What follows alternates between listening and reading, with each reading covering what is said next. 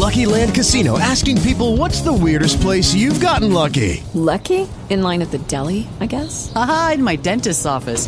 More than once, actually. Do I have to say? Yes, you do. In the car before my kids' PTA meeting. Really? Yes. Excuse me, what's the weirdest place you've gotten lucky? I never win and tell. Well, there you have it. You can get lucky anywhere, playing at LuckyLandSlots.com. Play for free right now. Are you feeling lucky? No purchase necessary. Void where prohibited by law. 18 plus. Terms and conditions apply. See website for details.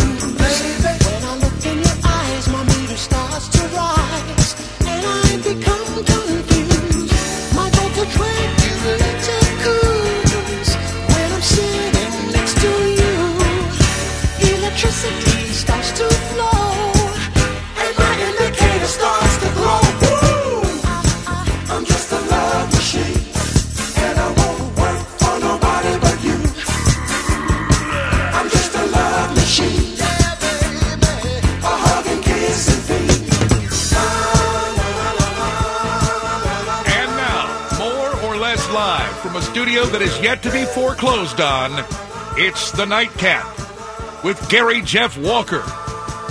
That would be me on News Radio 700 WLW. On a Tuesday night, October 17th, 2017, from last night's show, email to Gary Jeff Walker at 700WLW.com. See, this is how people disagree. Sorry, Gary Meth Walker. But the answers in the poll you were talking about was debunked because smart, intelligent people know dumb-ass racist rednecks like yourself would read it and think it's factual. I read a poll last night that was supposedly taken from NFL players and the response as to why they're kneeling for the national anthem. And while I admitted at the time I couldn't verify the veracity of this, some of the answers sounded totally plausible to me. When you think about athletes who supposedly graduated with degrees from major universities, when we all know they graduated because they could play football. And that brings me to tonight's subject, the opening rant here. Much to get to. Mike Allen will join us talking about Colin Kaepernick's grievance with the NFL, Steve Bannon, and much more later on. We'll also have Jen Dawson, who is the public liaison officer for District 3, Cincinnati Police Department, talking about a special benefit they do every year. It's coming up again this coming weekend. And much more to get to. Also have a special shot of Walker that I did back during the summer with Reds broadcaster Jim Kelch. And it's not too dated, but I always am interested how people got their start in the business and their journey to get to where they are now. It just fascinates me. I hope you'll enjoy it as well and find it entertaining and informative. But tonight, as we open up, Lance, I guess, covered this at some point earlier. The Cleveland Cavaliers are facing off against the Boston Celtics, opening night of the 2017 NBA season.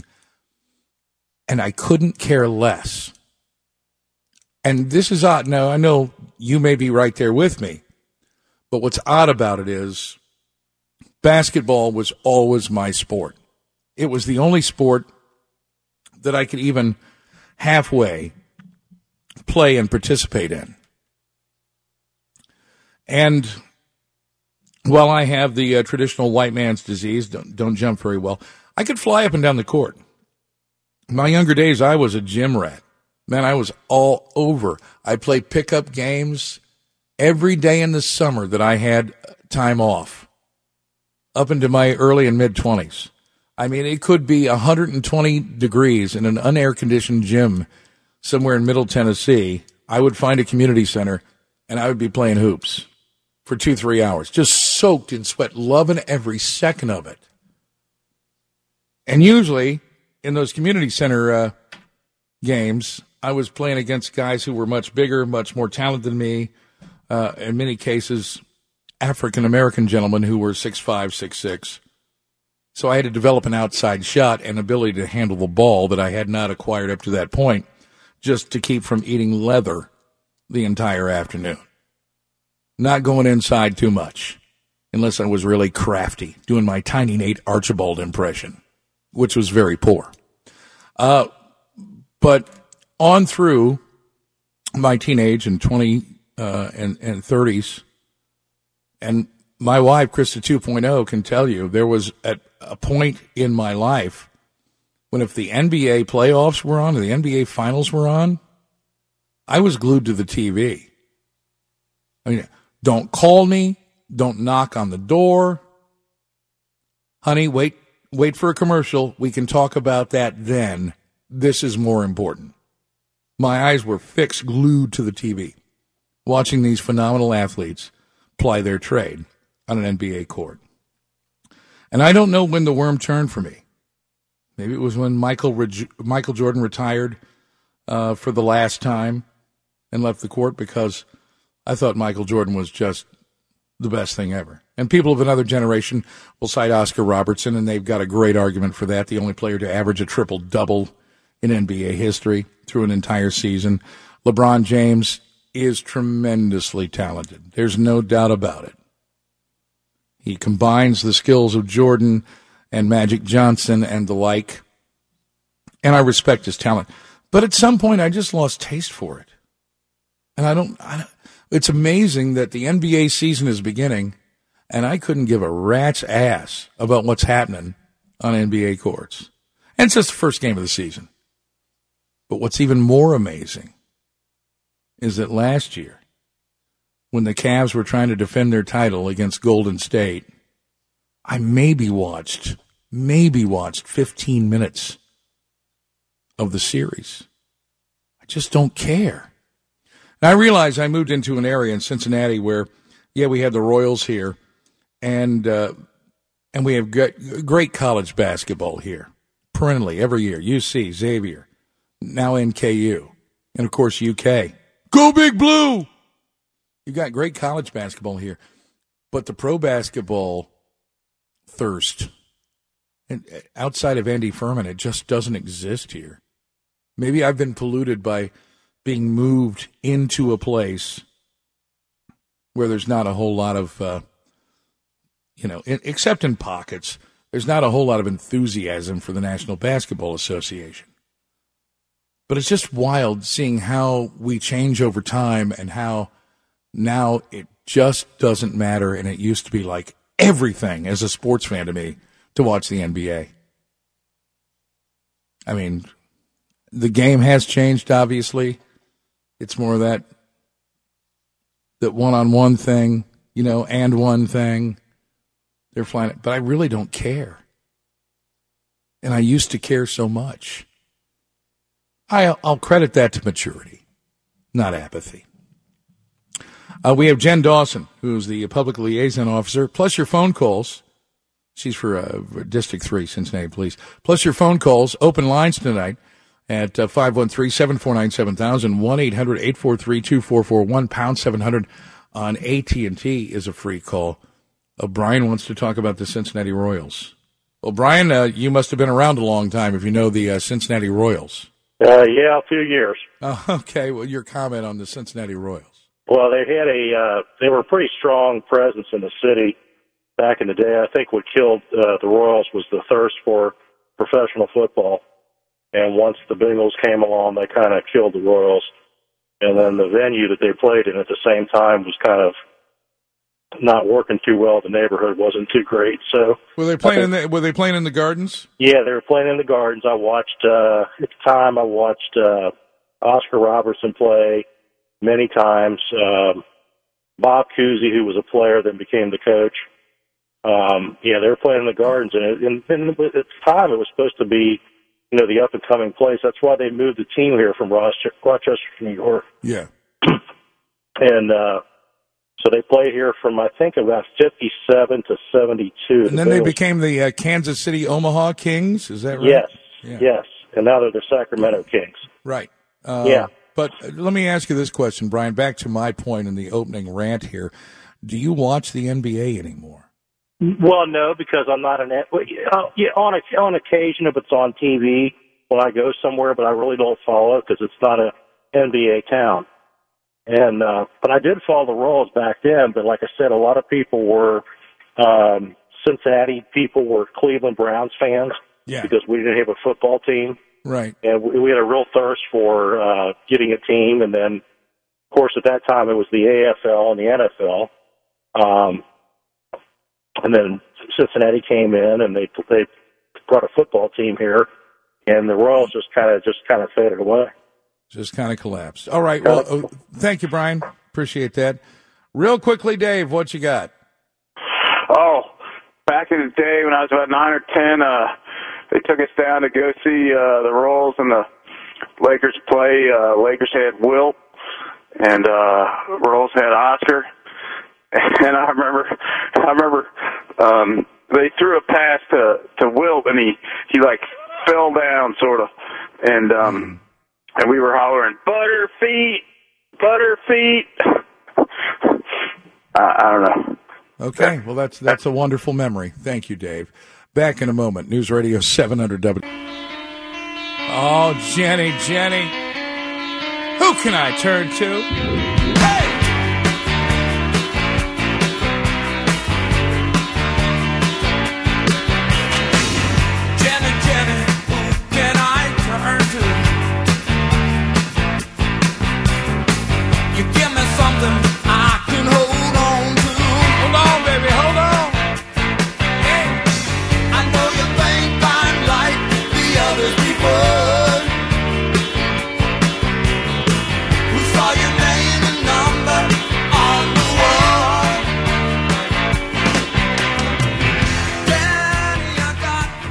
Remember when this song came out in the early 80s, I was living in a town, Chattanooga, that 867 was a prominent exchange, and there was an old lady who had this phone number and kept on complaining every time we played this song.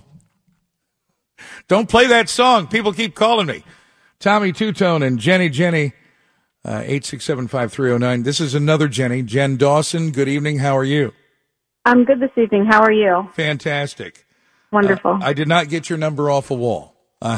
That's a good thing. Yeah. Actually, frankly, got it from our good friend Westside Jim to talk about a special event that the Cincinnati police were involved in again this year, coming up this Saturday. Jen Dawson, by the way, is for District 3, the public liaison officer, Officer Jen Dalton. Great to have you in the program. Tell me what's going on this Saturday, if you will. Thanks for having me. Yes, we're having our second Stuff the Cruiser event this Saturday, October 21st. Yep. It's called Stuff the Cruiser for our furry ghosts and goblins, since it's October and Halloween time. The event will take place from 10 a.m. to 2 p.m. at 2310 Ferguson Road in front of the PetSmart. It's located behind the new District 3 building. We're going to have cruisers out there, police officers. So we're hoping everybody comes out, supports the event, donates items. We will have a wish list there from the SPCA that anybody can take in and purchase any of the items and put it in the police cruisers. Oh, fantastic. And, yes. So, and whose dogs and cats does this actually benefit? This benefits the dogs, cats, and animals at the SPCA of Cincinnati. All right. Fantastic. Again, now, are you able to take any kind of cash or monetary donations at all? If people come to the event and they want to make a cash donation, we can take that cash, but we will need their name and a contact number. And what we will do with that cash is go ahead and purchase something off of the wish list. If they want the money to go directly to the SPCA, then we'd like them to make a check payable to the SPCA of Cincinnati, and we will make sure that they get that. Or they can also go online at spcacincinnati.org and click on the donate button and do it that way as well. Well, you know what's amazing about this, and I'm an animal lover, as I guess you are too, Jen. Definitely. Okay, round two. Name something that's not boring. A laundry? Ooh, a book club. Computer solitaire, huh? Ah, sorry, we were looking for Chumba Casino. Chumba. That's right. ChumbaCasino.com has over 100 casino-style games. Join today and play for free for your chance to redeem some serious prizes. Chumba. ChumbaCasino.com. No purchase necessary. Void where prohibited by law. 18+. Terms and conditions apply. See website for details. Brain fog, insomnia, moodiness, weight gain. Maybe you think they're just part of getting older, but Midi Health understands that for women over 40, they can all connect to menopause. It's at the root of dozens of symptoms we experience, not just hot flashes. Midi clinicians are menopause experts, offering safe, effective, FDA-approved solutions covered by insurance. 91% of Midi patients get relief from symptoms within just 2 months. Book your virtual visit today at joinmidi.com. But what's amazing about this year is, and what even drives it further home, is that right now there is a load, I understand, of dogs and cats that have been rescued from Puerto Rico in the aftermath of Hurricane Maria, and the SPCA is bringing a couple dozen of those animals here to be adopted in our area. So yes, that's true. I mean, there's always a need for furry ones to find a forever home. And there are always, thankfully, people like you and I and others who will come and rescue these animals and give them a loving home. But now more than ever, because of the devastation of the hurricanes and natural disasters that we've had, and the work of the SPCA locally and around the nation, there are more animals than ever that need this kind of love and devotion, and it's a wonderful thing. This is the second year I've done this, right? It's the second event. We actually did our first event in February. It was called Stuff the Cruiser for Our Furry Valentines, and it was a great success. We actually filled 2 police SUV cruisers and a pickup truck. So we're hoping to either match or exceed what we do this weekend. And again, if donations or yes, please adopt an animal if you're looking for a forever friend to take home with you. Yeah, so new toys, food, treats, that kind of thing? Yeah, they're looking for toys and treats for animals of all sizes, and cat litter, kitten and puppy formula, crates and carriers, because a lot of times, our dealings with the SPCA is where we have to go in and assist them or be there with them when they have to take animals out of just horrific conditions. So they can always use crates and carriers of any size. They can use flea and tick shampoo, flea and tick treatments, vet wraps, which is like a medical tape for animals, all that kind of stuff, e-collars. The toys and treats, they just want something that's not like a stuffed animal or a fabric that the animal can chew on, though. Yeah, fantastic. Well, again, where, when, what are the hours? All of that. It is this Saturday, Stuff the Cruiser for Our Furry Ghosts and Goblins at 2310 Ferguson Road, this Saturday, October 21st, from 10 a.m. to 2 p.m. All right, fantastic. I know that when my wife and I, we had a 15-year-old non-human friend, non-human person who we had to put down at the beginning of the summer, and we were going to wait, but we just couldn't put it off. And we went to an animal shelter in Kenton County and found Garth Brooks, who's now 6 months old. Aww. But there's nothing like the love of an animal and the love you can share with an animal. I mean, it's not the same as a person, and I'm not trying to humanize or, personalize this or personify animals as people, but when you can help a furry friend out, it makes you feel awful good. It does, and they know when you rescue them and take them home, they know that you've done something good and that they're in a great place. Oh, this little sucker picked us out. he was banging on the cage at the Kenton County Animal Shelter when we turned away, and made us notice him and come back to the cage. So right, pick me. He knew what was up. So Saturday, and again the address: 2310 Ferguson Road. Will be parked in front of the PetSmart, which is again located behind the new District 3 building. All right, 10 a.m. to 2 p.m. this Saturday. Stuff the Cruiser for Our Furry Ghosts and Goblins. And it's a wonderful thing. Thank you so much for spending some time. And I'm on the air again Saturday morning. Obviously, I'm on the air all week, but Saturday morning maybe we can find time to get together and talk again and remind people before 9 o'clock, because I'll have a voice and a venue on that day. All right. Okay, great. Thank you. I will have my phone with me. I will be at work at 9 o'clock that morning. So District 3 Liaison Officer Jen Dawson, stuff the cruiser this Saturday for the kitties and the doggies. Thanks, Jen. Thank you. Thank you so much. You bet. Phone calls. Alan's waiting on the line. If you want to hold, we're doing news next, and then we're doing you. Well, that didn't sound right. This is the Nightcap with Gary Jeff Walker on News Radio 700 WL. Happy 75th birthday to Jimmy Seals, James Jim Seals of Seals and Crofts. Born this date in 1941. Making 76 today.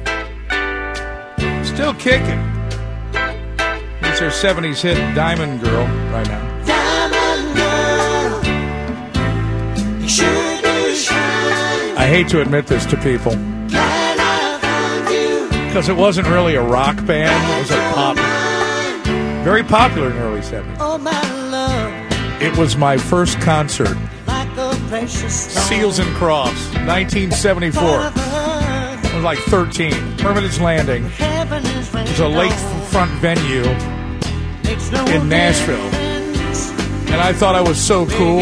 I got to go to a concert, man. Hey, it's better than the Osmonds or the Monkees. They were kind of cool.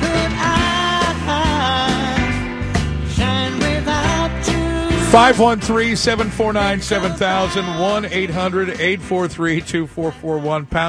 on AT&T is a free call. It's Tuesday, October 17th, 2017. Open phones here in the next half hour. Among the things making headlines, you just heard Jack reported during the news, a federal judge in Hawaii has once again blocked President Trump's third travel ban, which throws it squarely back into square one and back into the hands of the Supreme Court, quite possibly, before they break. The decision from U.S. District Judge Derek K. Watson, sure to be appealed. It'll go to the Ninth Circuit, which, of course, is wholly liberal, because liberals and obstructionists haven't let the president appoint a lot of people to a lot of important positions, which is the president's purview and privilege. The latest ban was set to go fully into effect early hours of tomorrow, barring various types of travelers from Syria, Libya, Iran, Yemen, Chad, Somalia, North Korea, and Venezuela. The last two, by the way, are not predominantly Muslim countries. One's Catholic and one's atheist. Watson's order stops it, at least temporarily, with respect to all the countries. Oh, with all the countries except North Korea and Venezuela.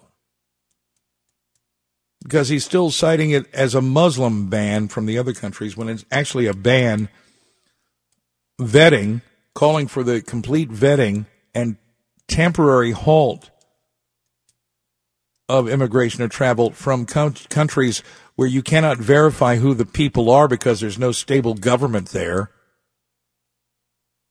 There's no way to know if they're just refugees who are coming here for a better life and will do us no harm, or if they're importing terror. Because, oddly enough, people who come from Syria, Libya, Iran, Yemen, Chad, Somalia tend to be in pockets of the world where terror is exported from. So, anyway, that's on the table. Oh, speaking of terror and terror groups, one of President Trump's promises during the campaign was to crush ISIS. President Obama spent a couple of years wandering blindly in the mist in the Middle East as it pertained to ISIS as they overtook more and more territory. President Obama was worried about the consequences of fighting ISIS. And we saw what ISIS did. At one point, during the Obama presidency, before President Trump took office, 1/3 of Iraq was controlled by ISIS. An area as large as the state of Indiana controlled by ISIS during President Obama's tenure. In the 9 months since the president has been sworn in, President Trump, that is, ISIS has been continually fought back, crushed, as he promised to do, ISIS now controls less than 3% of that territory, more like a county in Indiana.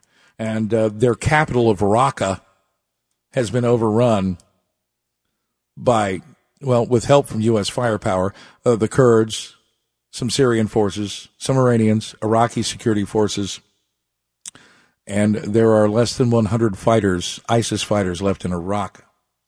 And so the president, once again, fulfilling a campaign promise, which nobody in the lamestream media will admit to.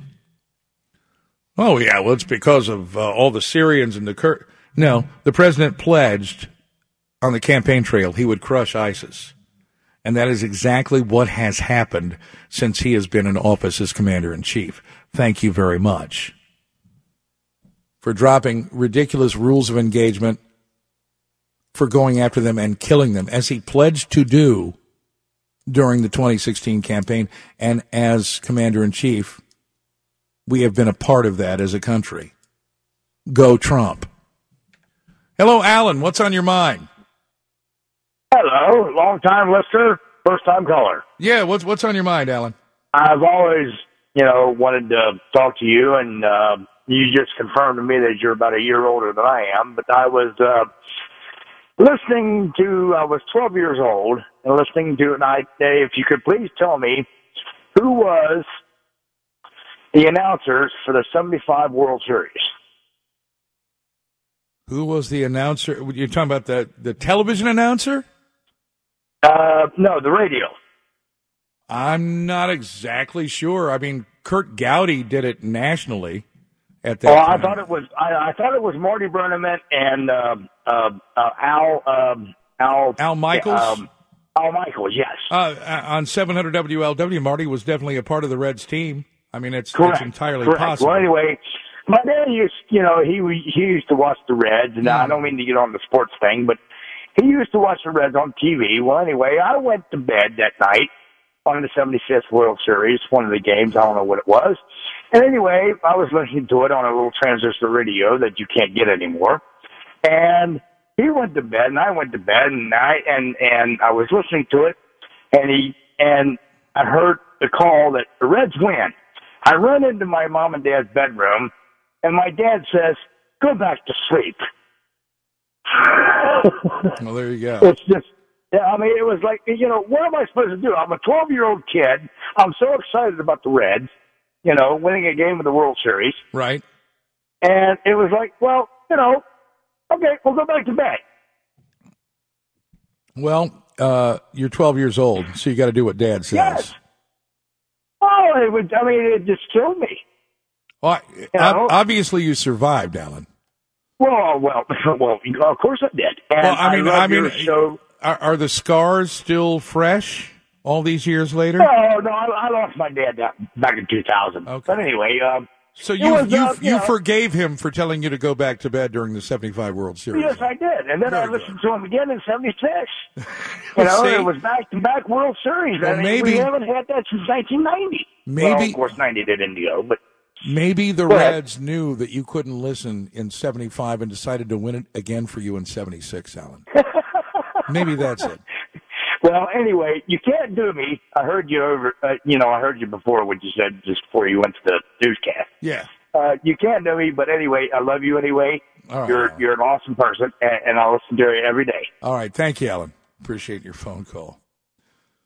More of what we already knew about the New York Times from the senior homepage editor of the New York Times. When we return on the Nightcap with Gary Jeff on News Radio 700 W. A lot of hateful people. One just texted me. Everything's fine. Really. News Radio 700 WLW. Gary Jeff on the Nightcap for Tuesday, October 17, 2017. Line up a whole lot of guests because I wanted to spend time with you. If you choose to call, wonderful. We have lots of other ground to cover if you don't. Either be part of the problem or Lucky Land Casino, asking people, what's the weirdest place you've gotten lucky? Lucky? In line at the deli, I guess? Aha, in my dentist's office. More than once, actually. Do I have to say? Yes, you do. In the car, before my kids' PTA meeting. Really? Yes. Excuse me, what's the weirdest place you've gotten lucky? I never win and tell. Well, there you have it. You can get lucky anywhere, playing at LuckyLandSlots.com. Play for free right now. Are you feeling lucky? No purchase necessary. Void where prohibited by law. 18 plus. Terms and conditions apply. See website for details. Brain fog, insomnia, moodiness, weight gain. Maybe you think they're just part of getting older, but Midi Health understands that for women over 40, they can all connect to menopause. It's at the root of dozens of symptoms we experience, not just hot flashes. Midi clinicians are menopause experts, offering safe, effective, FDA-approved solutions covered by insurance. 91% of Midi patients get relief from symptoms within just 2 months. Book your virtual visit today at joinmidi.com. Part of the solution, that's right. 513-749-7000, 1-800-843-2441, pound 700 on AT&T is a free call. Can't talk about gun control and dirty libs every night, every minute. I mentioned Seals and Cross was my first concert when I was a kid, teenager in Tennessee in 1974. Mike apparently was inspired to call about his first concert. Mike, when was it? Who was it? How old were you? And he's gone. That's fine. If you needed any further proof for the agenda of the liberal left media, Project Veritas, which has been wonderful at catching people in hidden camera situations, talking about things that they would not publicly admit anywhere else. Well, the New York Times senior homepage editor, who was responsible for the Times front page, caught on hidden camera talking about how the New York Times was completely focused around Donald Trump, the election, telling the undercover journalist from Project Veritas that NYT reporters tried to influence the election with their reporting. I don't think there was any question about that. We all saw it. We read what they printed, whether it was real news or fake news. Here's the quote in part of her hidden camera admission. I think one of the things that maybe journalists were thinking about is like, oh, if we write about him, about how insanely crazy he is and how ludicrous his policies are, then maybe people will read it and be like, oh, wow, we shouldn't vote for him. And again, she's admitting stuff we all know, that the Times has a clearly defined liberal-leaning bias. She said, the New York Times is not, it's widely understood to be liberal-leaning, but American newspapers are not supposed to claim a bias. They're supposed to be objective. Exactly. That is the point about freedom of the press and freedom of the media, whether it be newspapers, and it was all print at the time that the Constitution was penned, leaflets and some news outlets, whatever, it was all print. We're supposed to be objective. They were supposed to be watchdogs of the government. Not lapdogs, not attack dogs, but watchdogs. And the New York Times, the Washington Post have been obviously attack dogs when it comes to Donald Trump, just like they were lapdogs when it came to President Obama. She said, but the New York Times is not left, the Project Veritas journalist asked. She clarified, I'm not saying that they're not. I'm saying it's widely understood to be left-leaning. Hsu blamed the business model for the New York Times' lack of fact-based reporting. This is what I was trying to say is like the last couple of years, it's changed for the bad. I think the business model itself is there's so much panic about what to do that, what else is a company supposed to do? That's the conundrum. It's that a business model in this time is built on what the readers want. Yeah. Do you think?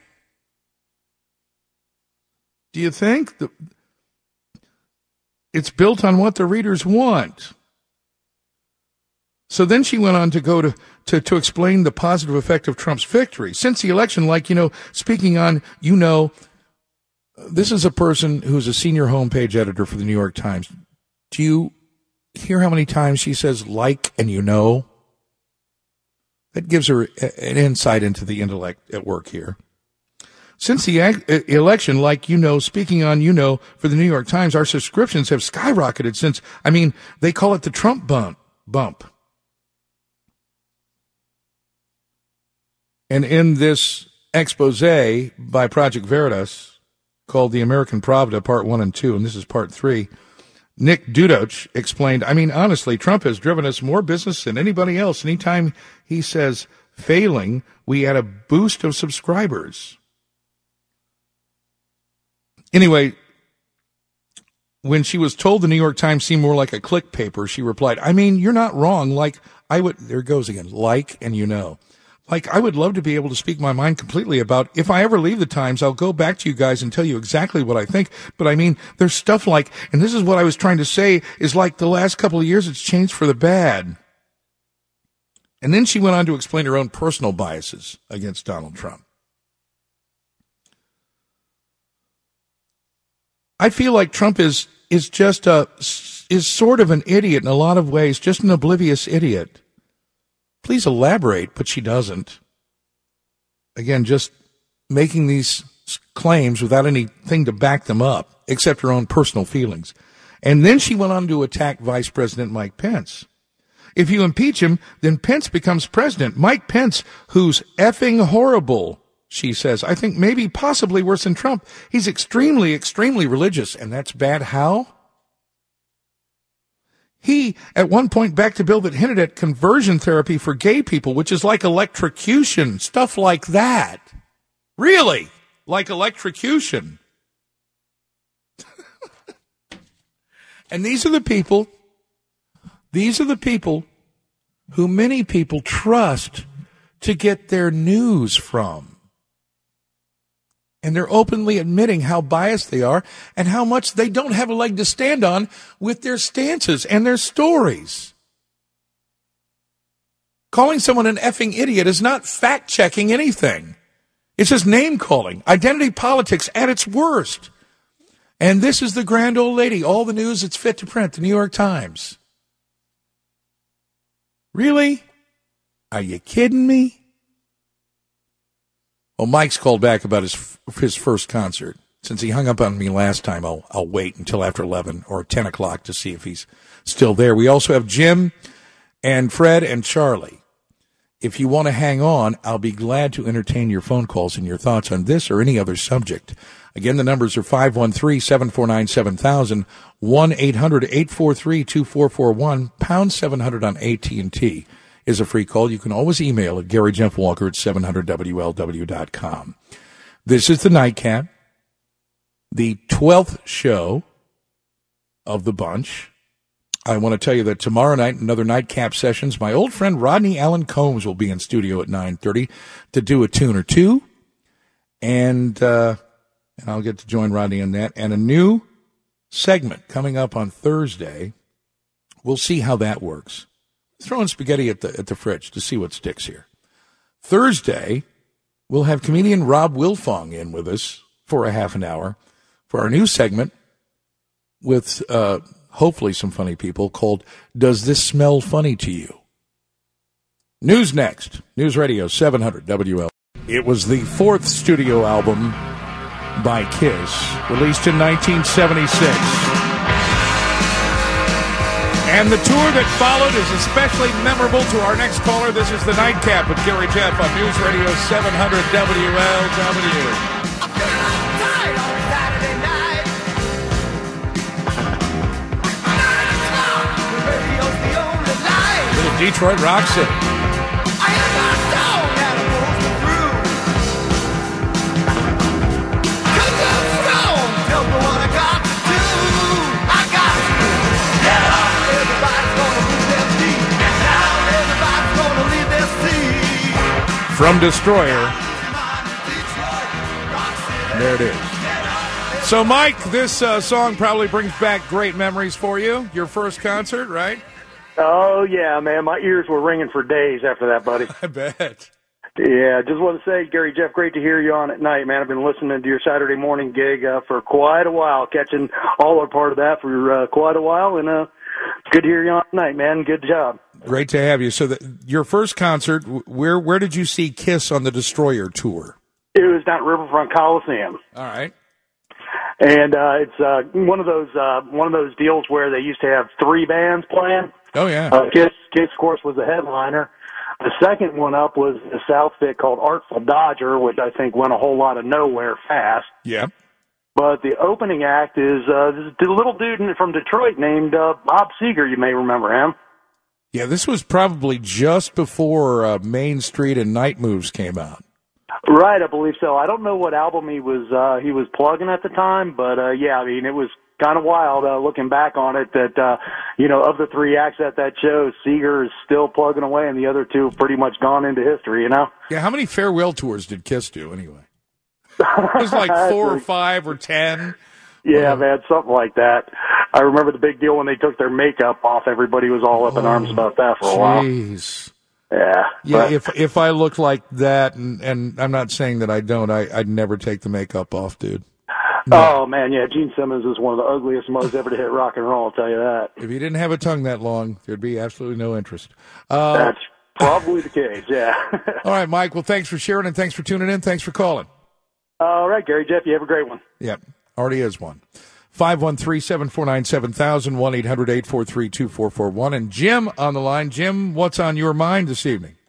Hey, Gary, Jeff. First of all, I wanted to say, and, I don't give out gratuitous compliments. I more like to criticize things. But Nightcap, the lady that said last night, Nightcap is a great name. In fact, I wonder why nobody in the last 50 years or so of talk radio has thought it up. Now that I've heard it, it is a great name. So it was pretty obvious to me.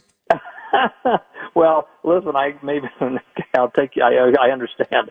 I wanted to just call and give everyone you were saying you're going to kind of have open line before it. Give everybody a heads up. And I haven't agreed with Hannity on everything over the years, especially the foreign policy in the Mideast. But Hannity is doing a fantastic job on boomeranging this Russia investigation back on the Clintons and the Democrats. If anybody gets a chance, they'll put it on YouTube. His monologue tonight is absolutely fantastic.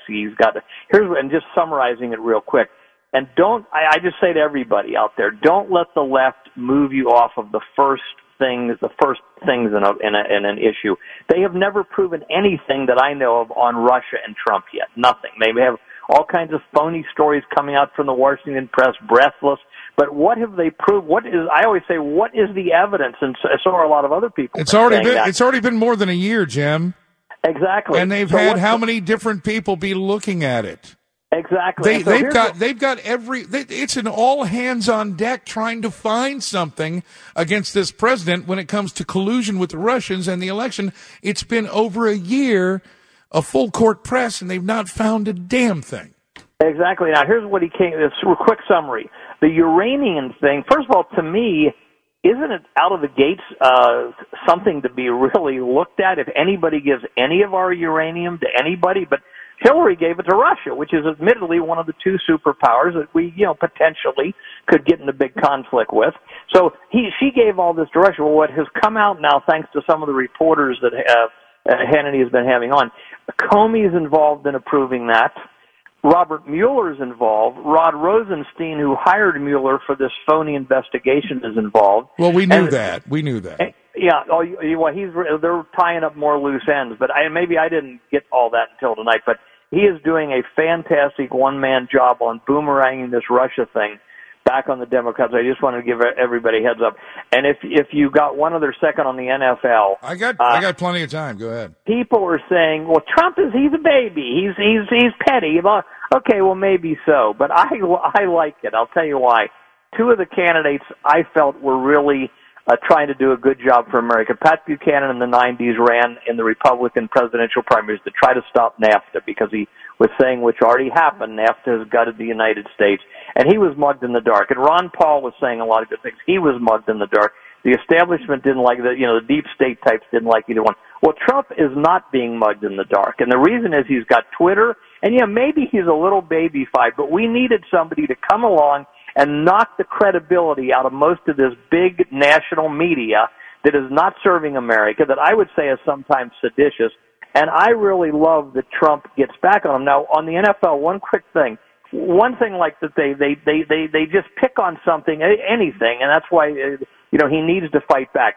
When he used the term, and he said it, why doesn't the owners fire those SOBs when they kneel? And he said the whole phrase. Okay, I wouldn't have said that, but I kind of laughed at it. Hello, it is Ryan, and I was on a flight the other day playing one of my favorite social spin slot games on ChumbaCasino.com. I looked over at the person sitting next to me, and you know what they were doing? They were also playing Chumba Casino. Coincidence? I think not. Everybody's loving having fun with it. Chumba Casino is home to hundreds of casino-style games that you can play for free anytime, anywhere, even at 30,000 feet. So sign up now at ChumbaCasino.com to claim your free welcome bonus. That's ChumbaCasino.com and live the Chumba life. No purchase necessary. VGW. Void where prohibited by law. See terms and conditions. 18+. If you're a woman over 40 dealing with hot flashes, insomnia, brain fog, moodiness, or weight gain, you don't have to accept it as just another part of aging. The experts at Midi Health know all these symptoms can be connected to the hormonal changes of menopause. And MIDI can help with safe, effective, FDA-approved solutions covered by insurance. 91% of MIDI patients get relief from symptoms within just 2 months. Book your virtual visit today at joinmidi.com. It's like a guy that you'd be talking to in a bar or a restaurant. And then the NFL players and a few of their mothers who, Gary Jeff, they have never heard a cuss word. The NFL players have never heard any profanity. Oh, certainly not. Neither of their mothers. And they came out, a few of them, and acted like they believed Trump was literally calling the mothers of these NFL players female dogs. Like, for the first time in the 21st century, somebody took SOB literally instead of just being like an expletive to kind of diss people. So then Trump fights back. So when they're picking and acting like, oh, suddenly he was being literal when he used that, and all this kind of pettiness all across the board. I'm with Ann Coulter. More tweets. So that's my comment. Yeah, the NFL players have never heard a curse word. Never. Only every time they put on their Beats by Dr. Dre headphones and they're listening to this insanely vulgar hip-hop and gangster rap with N-word this and B-word that, right, laced all the way through it, describing sexual acts and the like. Yeah, they're really offended by that. It's kind of like Hillary Clinton being offended after 5 days of silence with Harvey Weinstein stories when she lived with a sexual predator and is still married to a sexual predator, and she was shocked and appalled. Exactly. And Hillary's book tour could be a Saturday Night Live skit if they did skits against Hillary, because it's almost funny just without writing anything extra to it, you know. Well, the NFL anthem, and thanks for the call, Jim, the NFL anthem protest has now been about white supremacy. It started out as a protest of police brutality against unarmed black men. And then it was about, now they're claiming so many causes for this locking arms and kneeling stuff in the NFL. No wonder nobody knows what they're protesting, because they've just lumped them all in to this identity politics mishmash of nonsense. I've said many times in the past, in this country, you do have a right to be an ill-informed dumbass. From Colin Kaepernick on down. If you thought this was striking a blow for social justice or against social injustice or equality or anything else that you're citing now, as this thing has mushroomed and gotten more and more ridiculous by the week in the NFL, well, you're not a part of the solution. You're not opening up a dialogue. You're closing it down. And you're too ignorant to even see that. Do we need to have a discussion about race in this country? Absolutely. It has to be a two-way street. But by their actions, they're actually closing down dialogue from people who have differing views or on the other side. They're not opening things up. This isn't a march on Selma. This isn't Rosa Parks on a bus. It's 2017. And if you want to have a discussion, an open dialogue, well then, good. Open the dialogue to all sides instead of closing it off with your own ignorance and confusion. A break and then back. News Radio 700. Sweet dreams made of these. Annie Lennox, Eurythmics. As we continue into a Tuesday evening. News Radio 700 WLW.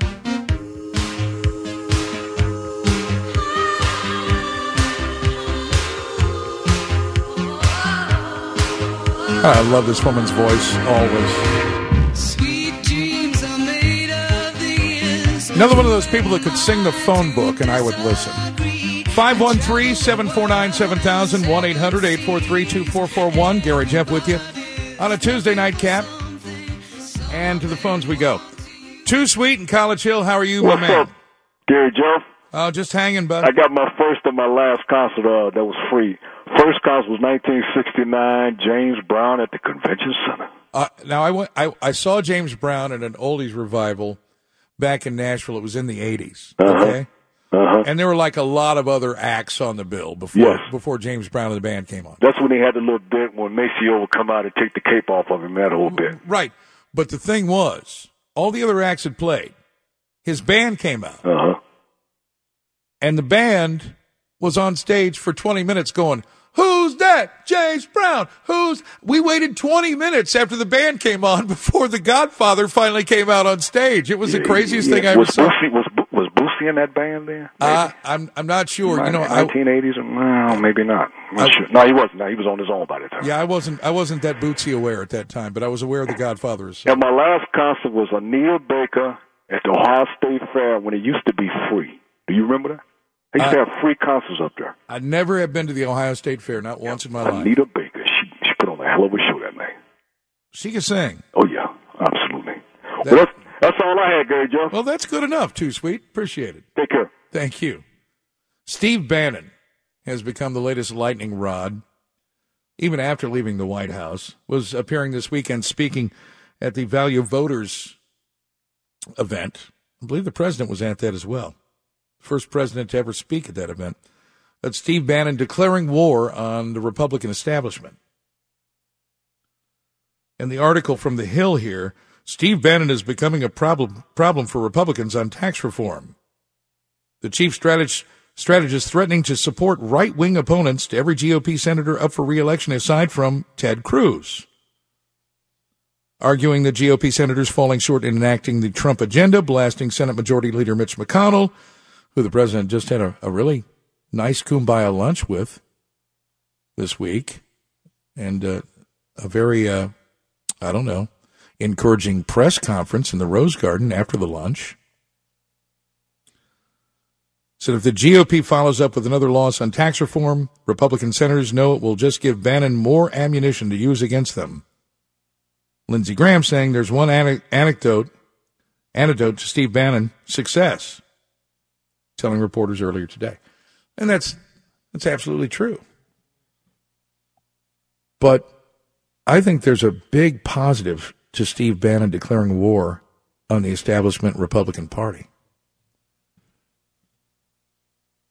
It might scare them if they're facing re-election next year into getting in step with the Trump agenda. If they know there's going to be a lot of money and a big, loud, booming voice like Steve Bannon's at. And I think that's all he's doing, is giving them another little nudge, as if the polls couldn't give them a nudge with their lack of popularity. Those who are facing re-election might have to face off against another candidate in the primary. And many of those people who should have been term limited out by now aren't used to facing any kind of adversarial candidate in their own party's primary. They're not used to it. They're used to just cakewalking right to the November election, and in most of those districts, in a lot of those states, it's a cakewalk over the Democrats. And they're seeing now that the Democrats aren't their only worry, but a Republican challenger backed by Bannon and the anti-establishment may very well be their Achilles heel. And I think this has all been orchestrated behind the scenes to get them to move in the right direction. So I don't think it's totally bad. As Graham said, a win on tax reform could quiet Bannon. Absolutely. Let's quiet Bannon. Let's get to work, boys. Kevin, on a first concert report. Kevin, what was your first concert? Where was it? When was it? At the Ivy Theater, 1973 in November. It was Aerosmith and Foghat. Aerosmith and Foghat. Now, that's a hell of a double bill right there. Yeah, first time Aerosmith toured. And my first movie was The Godfather. Okay. There you go. All right, we weren't really getting into first movies, but thank you for offering the extra information.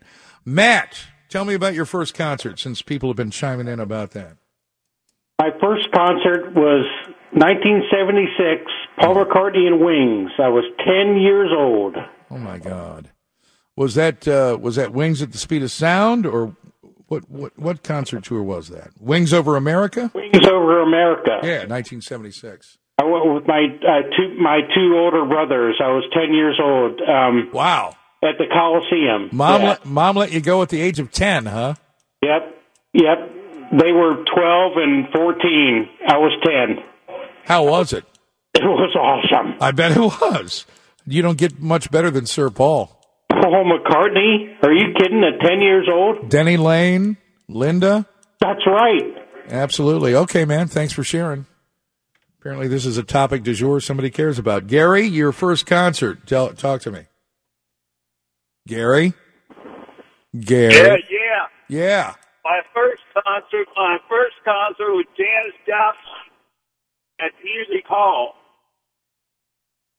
And my second concert was Procol Harum at Music Hall. Best concert I've ever seen. Procol Harum, now that's a hell of a band a lot of people aren't familiar with, because they were, obviously, there is some incarnation of them still around.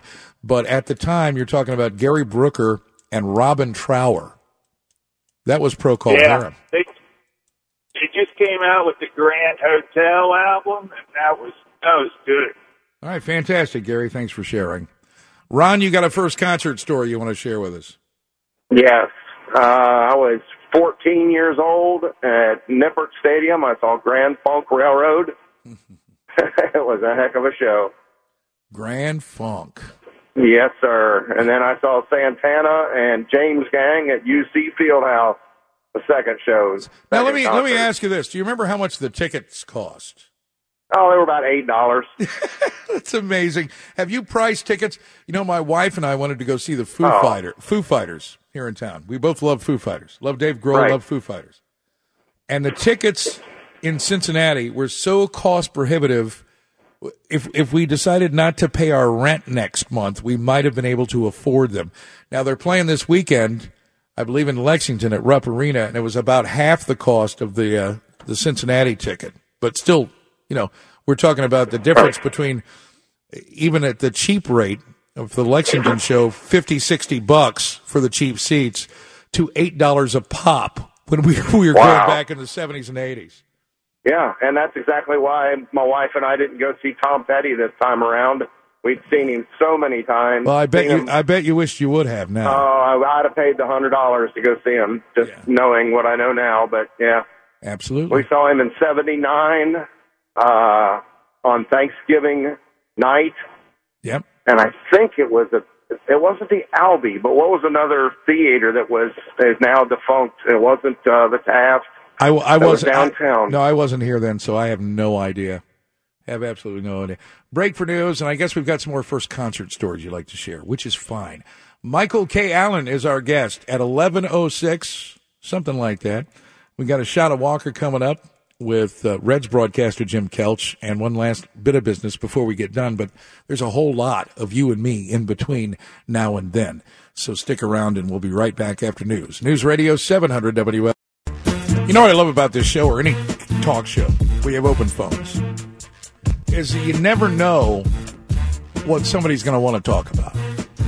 I got all kinds of stuff that I can pound, but for some reason, I tripped a switch with people when I talked about my first concert being Seals and Crofts back in 1974, which I freely admitted it, but it's kind of embarrassing. So everybody's talking about their first concert experience. which is perfectly fine with me. 513-749-7000, 1-800-843-2441, pound 708. Step into the world of power, loyalty, and luck. I'm going to make him an offer he can't refuse. With family, cannolis, and spins mean everything. Now, you want to get mixed up in the family business. Introducing The Godfather at ChumbaCasino.com. Test your luck in the shadowy world of The Godfather slot. Someday, I will call upon you to do a service for me. Play The Godfather, now at ChumbaCasino.com. Welcome to the family. VGW Group. No purchase necessary. Void where prohibited by law. See terms and conditions. 18+. Brain fog, insomnia, moodiness, achy joints, weight gain. Maybe you're thinking they're all just part of getting older. Or that's what your doctor tells you. But Midi Health understands that for women over 40, they can all be connected. Hormonal changes that happen during perimenopause and menopause are at the root of dozens of symptoms women experience, not just hot flashes. Midi specializes in compassionate care for women in menopause. Their solutions are safe, effective, and FDA approved. Plus, they're covered by insurance. A convenient telehealth visit with a Midi clinician can be your first step to getting personalized care. They'll tailor a treatment plan for your symptoms and health history so you can get back to feeling great. 91% of Midi patients get relief from symptoms within just 2 months. When your body changes, your care should too. Book your virtual visit today at joinmidi.com. That's joinmidi.com. ENT is a free call, and the email address is GaryJeffWalker@700WLW.com. So let's go down here and get some Jason. Jason, your first concert experience. Tell me about it. Hey, Mr. Gary Jeff, I tried to get Mr. James Turner to call in tonight. And yeah, where the hell is JT? I don't. He worked last night. He didn't get off till 3 in the morning. He was day drinking. And he, well, actually, he was supposed to meet me right now, and he was asleep, so I can't. There you go. So your first concert. He told me to answer that my first concert was Gary Glitter, and to inform you that I had lost my virginity to that song. So I got the James Turner answer out of the way. Rock and roll part two? I guess. I guess that's what he meant. You'd have to ask him later. Did he lose his virginity to a pedophile, is my question. Since Gary Glitter was one. You know, James, it's hard to tell. I actually have a two-part answer for that. I'm 38. My dad took me to see Santana when I was 19. Excellent first concert. His favorite musician. 2 days before the concert down at Riverbend, he had just released a single. And as we were walking up, they had people handing out cassette tapes. Remember those? Oh, God. Cassette tapes of his new single. We went to the concert, had a great time. Tickets were $27. Isn't that amazing? The single that we put in the after the show was a single called Smooth. So it had just dropped 2 days before. My second concert was exactly 1 year later. My dad wanted to take me again to see Carlos Santana. The tickets for the show a year later were $60 a pop, and the opening act was Macy Gray. And what was funny about it was when we went to the show... Hold on, Jason. I'm sorry about that, but go ahead. That's all right. You went into the show, and half the audience was, you know, in their 40s, 50s, 60s, wanting to hear classic Santana songs. The other half of the audience was his new, youthful audience that had come around because of that album. Yeah. And Macy Gray came out there, and she was doing her set and everything like that. And to warm up the crowd, she starts shouting out, everyone on the left shout, "To the dick, to the dick." And the old people in the crowd just looked completely embarrassed. So just a tale of one. I'm kind of embarrassed now, Jason. Yeah, it was something. So anyway, that was my first. So you're talking about the Santana Supernatural album that had Smooth and all those other compilations on them? Yeah, the Smooth and Maria and all that. It had dropped. So the ticket price literally went twice as high, from 27 to 60 something a pop, and we left, and Dad said, you know what, I think I need to stay away from Santana for a while so this dies down. So, have you heard his recent version of Whole Lotta Love, the Led Zeppelin classic? I haven't. Oh, but he's a phenomenal player. Find it. I'm going to have to look that up. Find it. All right, thanks. Let's go to Clark. Clark, your first concert experience, what was it? Hey, good, Jeff. First of all, I think it was Dusty Rhodes or Jim Scott that introduced the Beatles at Cistine Gardens. Mm-hmm. Concert tickets were how much? I have no idea. $6. Huh. Yeah, I mean, I just found that to be amazing. The first concert was Grand Funk, either at, because I was in no condition, was either at the Lubbock Garage or the Scene there in Clifton. Okay. And they had the big Edith Ann rocking chair. Right, and from Laugh-In?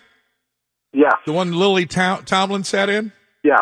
Uh-huh. And they had a huge rocking chair, and there were probably about, 8, 10 of us in this rocking chair. Nice. Just enjoying the concert. Yeah. Sweet. Yep. All I got.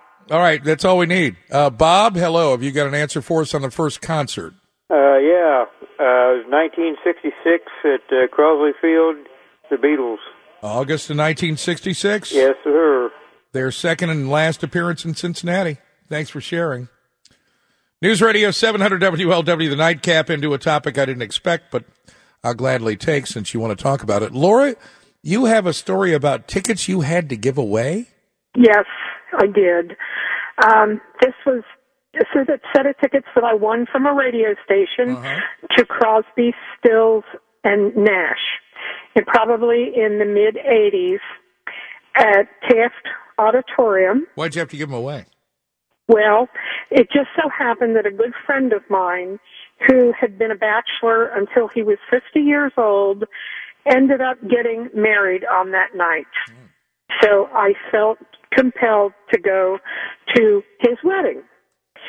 So I gave the tickets to my brother and his wife, and they were sitting mid-section, front row in the balcony of Taft.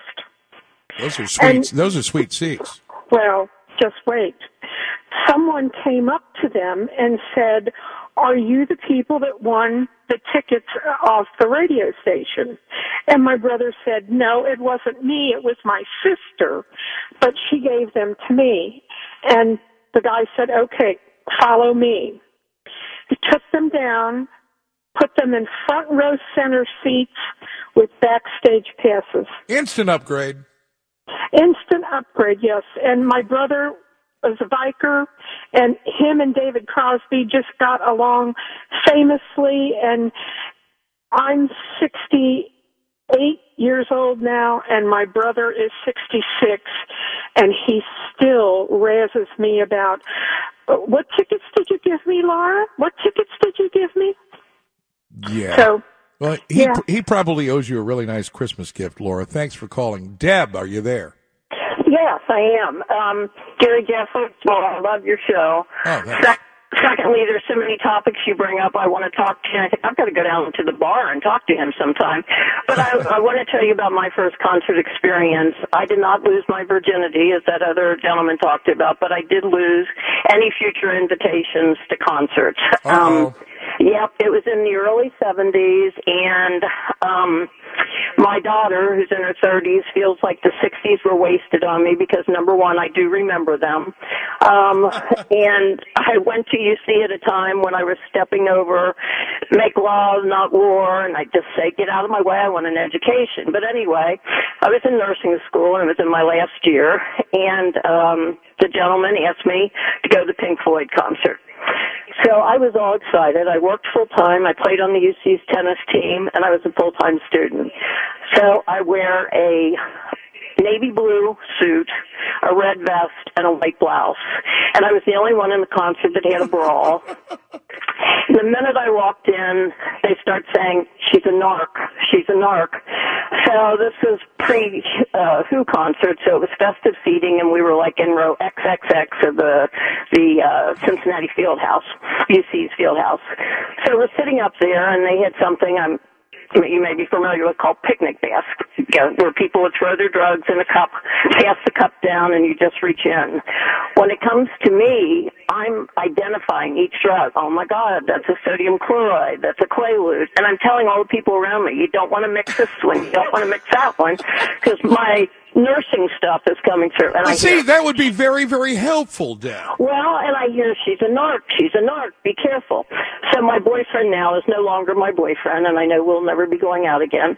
And at that point, all of a sudden, here comes a joint.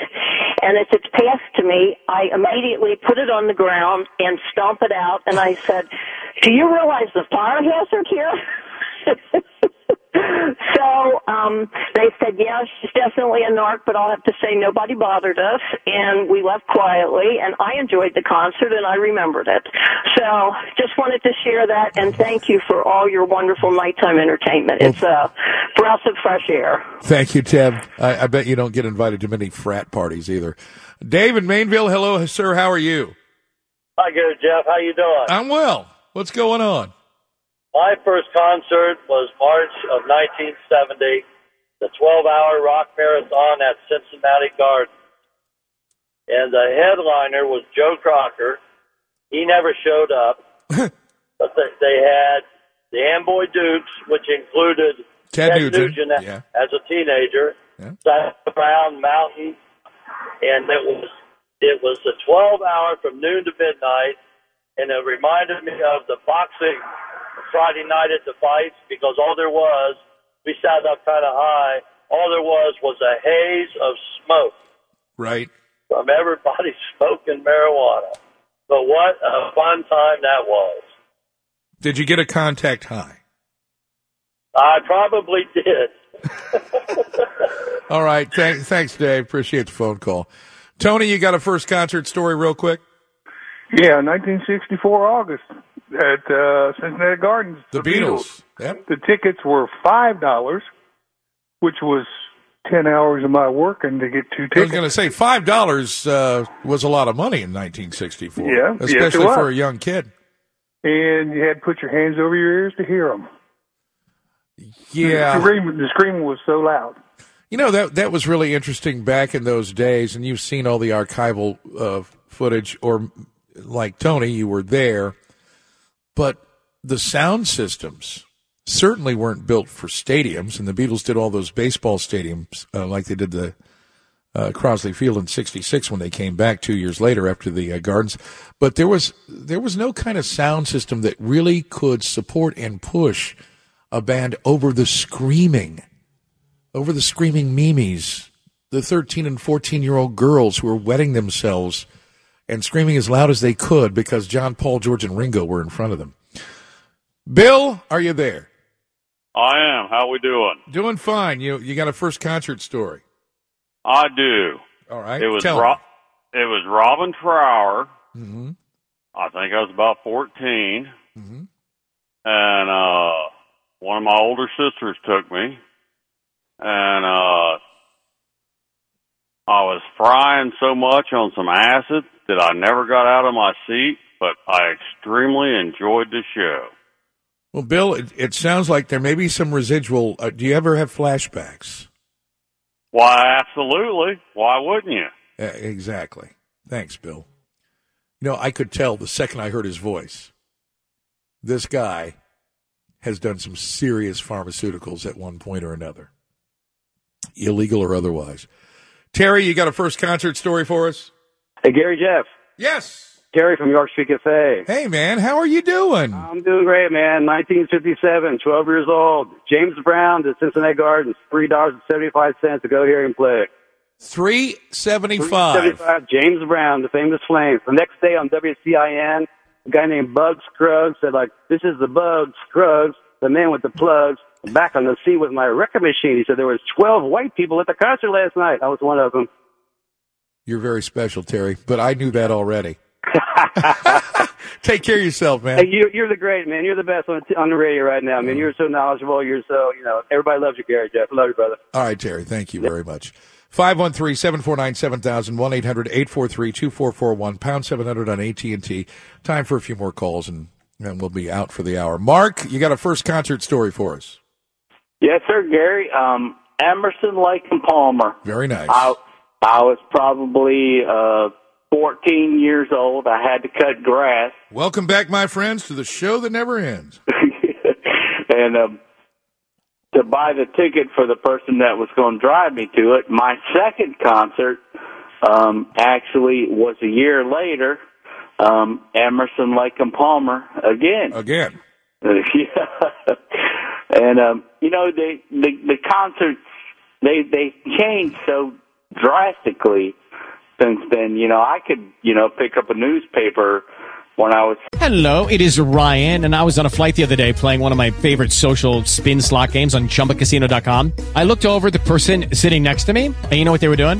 They were also playing Chumba Casino. Coincidence? I think not. Everybody's loving having fun with it. Chumba Casino is home to hundreds of casino-style games that you can play for free anytime, anywhere, even at 30,000 feet. So sign up now at ChumbaCasino.com to claim your free welcome bonus. That's ChumbaCasino.com and live the Chumba life. No purchase necessary. VGW. Void where prohibited by law. See terms and conditions. 18 plus. 16, 17 years old, and decide which one I was going to go see, you know.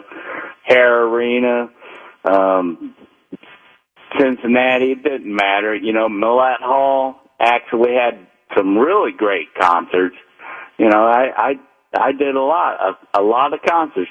But I tell you what, though, the thing is, when you come home from a concert, your ears are ringing. I mean, ringing. Well, yeah, if the concert was worth anything, absolutely they're ringing. Thanks a lot, Mark. And finally, Tom. Hi, Herb Alpert and Tijuana Brass, 1965. I was a trombone. Wow. I was a trombone player, and my dad was chief of police in Hamilton, and so he used his badge, and we got backstage, and they had a little booklet that they sold, and I have it signed to Tommy, Ole, and best wishes, keep practicing Herb Alpert. And I went to see him this year when he was at the Taft and had him sign that book again 50 years later. That's an amazing story. That is so cool. Yeah, so. That is so cool. All right, Tom, thank you very much for sharing. And, Chris, what you got? Hey, Gary, Jeff, it's actually Cosman. How are you, buddy? Hey, dude, what's going on? Hey, I want to give you a couple quick first concerts. My very first concert was 1976, Bruce Springsteen, Ohio Theater in Columbus. Followed up immediately, my brother's, I was 13 at that time, 13-year-old, April of 1977, Led Zeppelin at Riverfront Coliseum, a 13-year-old drugged down there by my older brothers. Goodness gracious. That's a great first concert, man. Yeah, I'll tell you what, I was very fortunate. The youngest of six, three older brothers. I was born in 1963. Those guys turned me on to some incredible, incredible music. No doubt. Thanks for sharing, Cos. Take a break. Come back. Mike Allen joins us after the news, which is next at News Radio 700 W.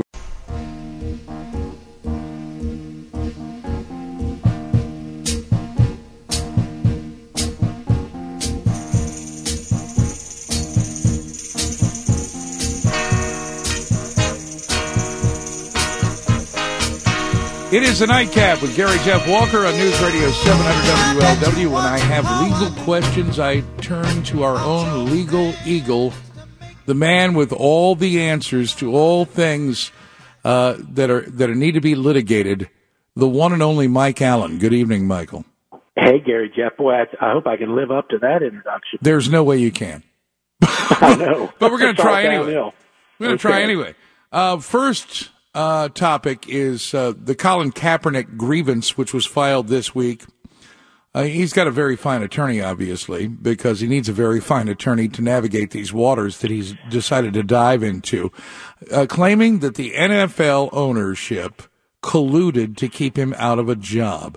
What are the chances you think Colin Kaepernick has of winning some kind of legal outcome? I say slim and none, and I'm not a legal expert. Well, I think slim and none, and slim just left town. It's not going to happen. And he's got Mark Gallegos, who is an extremely good criminal defense lawyer. Oh, yeah. But He's not. It was an interesting choice for a lawyer because he doesn't practice this type of law. But here's the bottom line, Gary Jeff.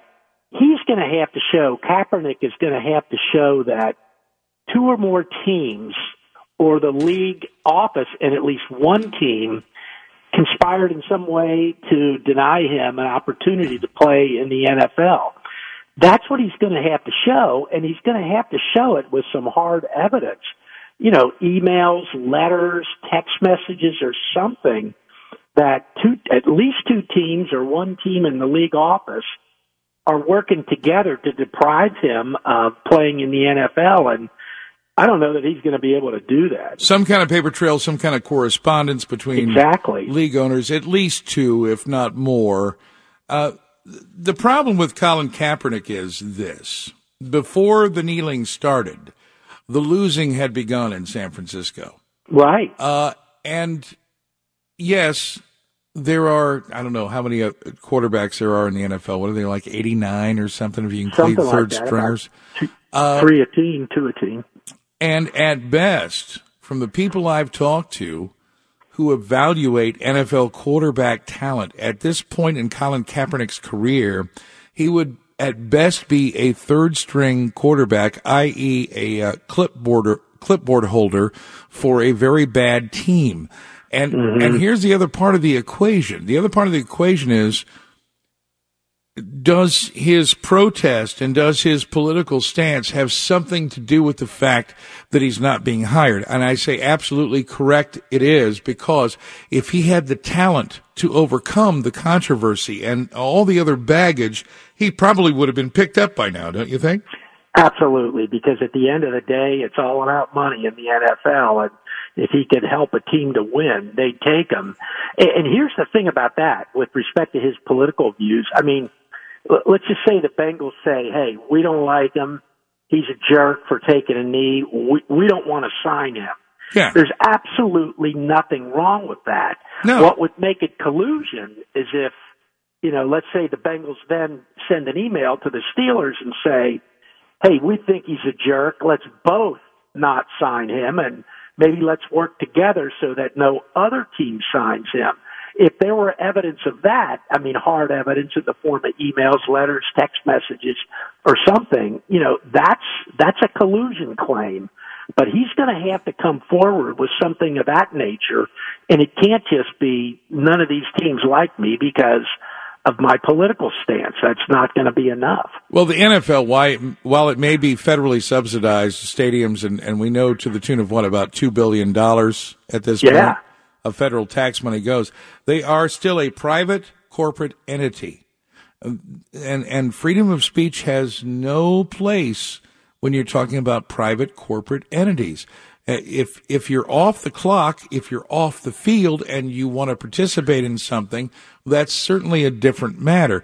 But when you're on the field that is owned by an NFL franchise and you're on a team being paid by an NFL franchise, there are certain things that you are restricted to do. I mean, restricted from doing. Twerking, throwing the bow and arrow, any number of things, wearing socks that, honor 5 dead Dallas police officers, honoring 9/11. There are restrictions on your freedom of speech when you're a member of that very, very special clique, that very special club that is the National Football League. Well, you're right, and that's why the First Amendment really doesn't apply in a situation like this. Yeah. Now, say if it was the University of Cincinnati or Ohio State University, a government-funded, state-funded institution, that's a whole different ballgame. I mean, you know, the First Amendment would apply in full force there. But you're absolutely right. It's a private workplace, and the employers are allowed to regulate that. Under the terms of the NFL Collective Bargaining Agreement, and that's what Kaepernick is talking about, teams can do that individually, but they can't collude with other teams not to negotiate with a player. That's collusion under Article 17, and that's what Mark Gallegos is going to have to show here. And Gary Jeff, the discovery in this case, and discovery is the vehicle in a lawsuit where one side gets to know the other side's evidence. the discovery in this thing is going to be massive. And the thing about Gallegos is I don't know how he's going to get paid, because Kaepernick's out of a job. This thing is going to be so labor-intensive. And even if Kaepernick wins, he's only limited to twice whatever his compensatory damages are.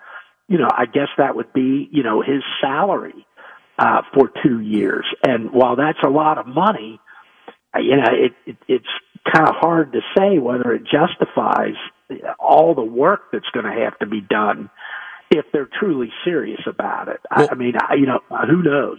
Forgive me for being cynical and snarky about this, but George Soros has just transferred $18 billion into his foundation. I'm sure Colin Kaepernick will be just fine. Because this smacks of that kind of divisiveness and that kind of social engineering that's being pulled by the far left and people like Soros, which Kaepernick has gladly got on board with. For what reasons? I still say it's all about the girl. I still say it's all about the vajayjay. I seriously do. I still think it's about the Muslim chick, the Black Lives Matter Muslim chick he met and fell in love with, because that's when all this nonsense started. How many times have you done something stupid because there was a woman in? Well, you're the wrong person to ask. So I can pick a one. Let's move on. I wanted to ask you about Steve Bannon speaking this past weekend at the Value Voters Conference, talking about declaring war on the GOP establishment. I have a theory about this. And while the president spoke to this when he came out of the meeting with Mitch McConnell yesterday in the Rose Garden, the press conference, and he was asked about Bannon, and he said, I like Steve Bannon, but I wish he'd stop picking on the GOP establishment. But I think there are deeper-reaching things in what Bannon is doing besides just upsetting the apple cart of the GOP. What I think is really going on here, this is the conspiracy theorist in me, Mike. What I think is really going on here is he is pushing the GOP establishment to further the agenda. He is making them afraid because he has a lot of money and power. The populist movement is what got Donald Trump elected, not the Republican Party. They got behind him when they found out it was a wave they couldn't, you know, face off against. But I think that this is all posturing to get movement on tax reform, some kind of movement on health care, and I think this is meant to frighten the entrenched, established GOP into getting with the program and saying, you know what, if we want to be reelected by our constituents or by anybody's constituents in 2018 and beyond, we need to start ending this personal fight we've got with the president. What do you think? I don't think there's any doubt about that, Gary Jeff.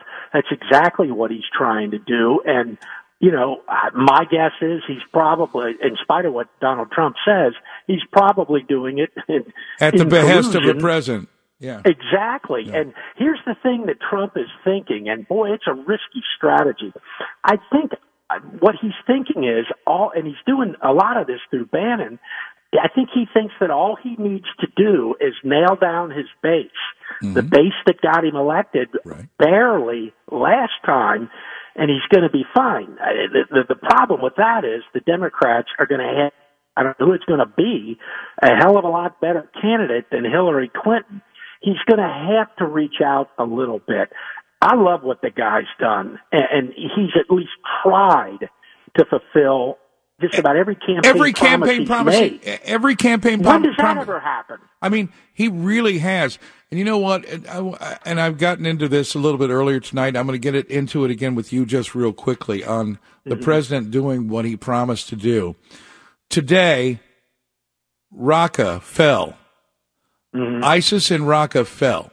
At one point, ISIS owned a third of the territory of Iraq during President Obama's tenure as president, as commander-in-chief.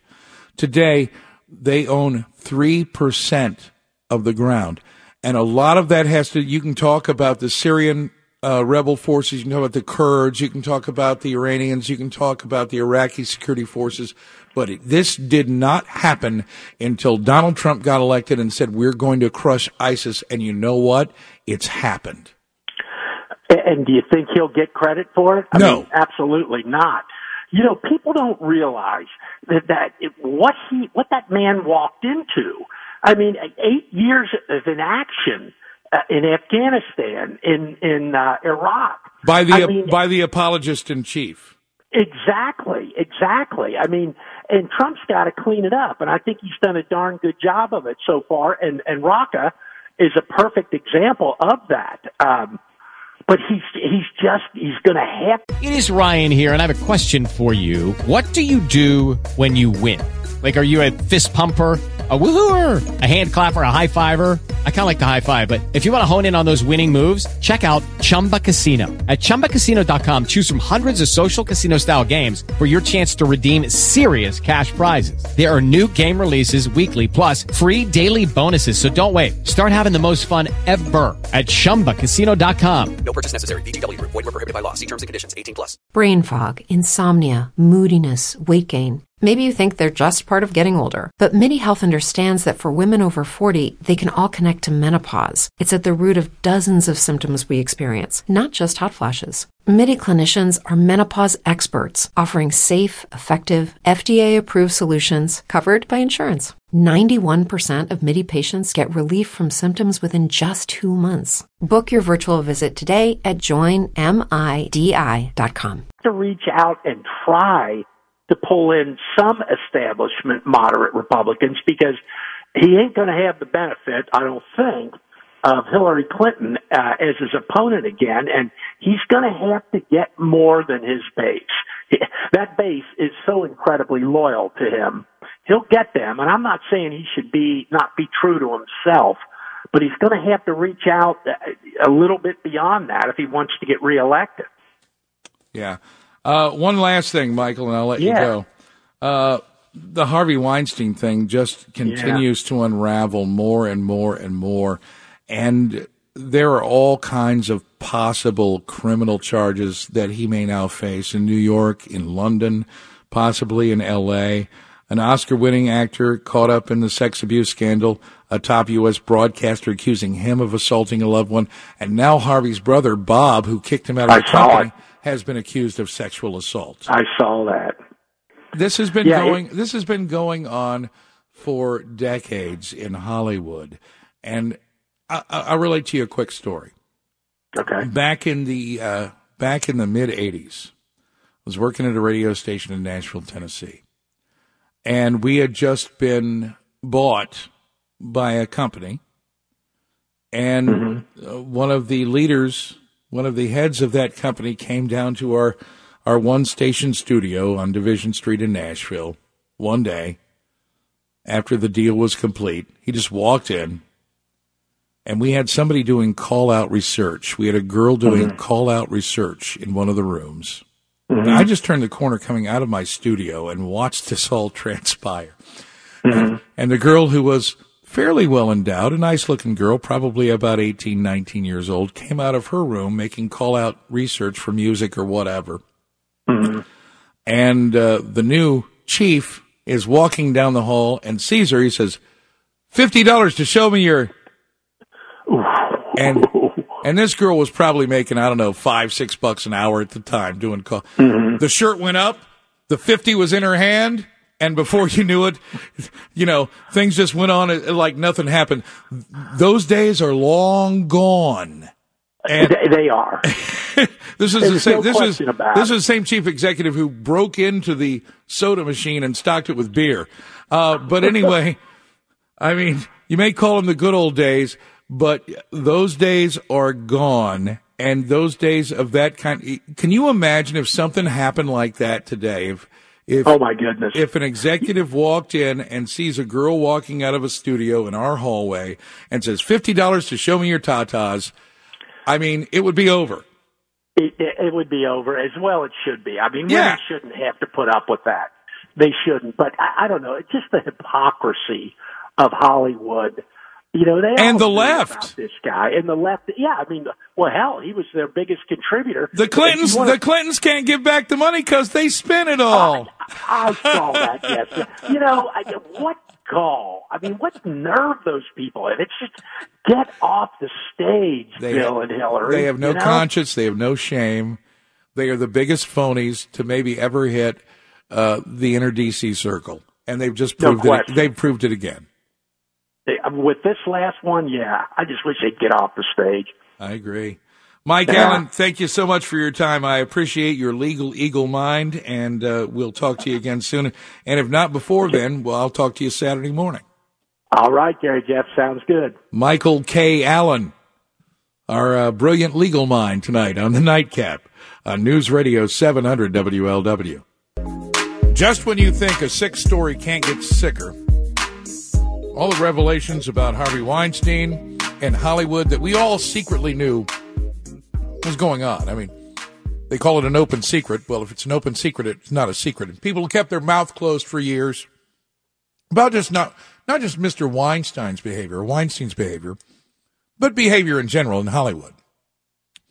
The casting couch, always a part of that culture, sadly, for decades, going back to Hollywood's beginnings. Fatty Arbuckle and Charlie Chaplin, Louis B. Mayer, and the like. Well, last week, former child actor Corey Feldman tweeted that he'd been asked for a statement about Harvey Weinstein's sexual harassment and rape allegations. He spent his years speaking out about sexual abuse in Hollywood, not of women, but of young men. Pedophilia.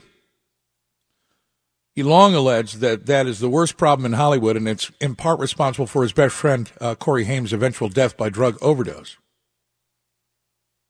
Back in 2016, Feldman spoke out to the Hollywood Reporter, said Haim had more direct abuse than I did. With me, there were some molestations, and it did come from several hands, so to speak. With Corey, his was direct rape, whereas mine was not actual rape. His also occurred when he was 11. My son is 11 now, and I can't begin to even fathom the idea of something like that happening to him. It would destroy his whole being. As I look at my son, a sweet, innocent 11-year-old boy, and then try to put him in Corey Haim's shoes, I go, oh, my God. Well, of course, he was erratic and not well-behaved on sets and things like that. What more could you expect? And Feldman continued, everybody deals with things differently. I'm not able to name names. People are frustrated. People are angry. They want to know how this is happening. They want answers. They turn to me and say, why don't you be a man and stand up and name names and stop hiding being coward? I said, I have to deal with that, which is not pleasant, especially given the fact I would love to name names. I'd love to be the first to do it. But unfortunately, California, conveniently enough, has a statute of limitations that prevents that from happening.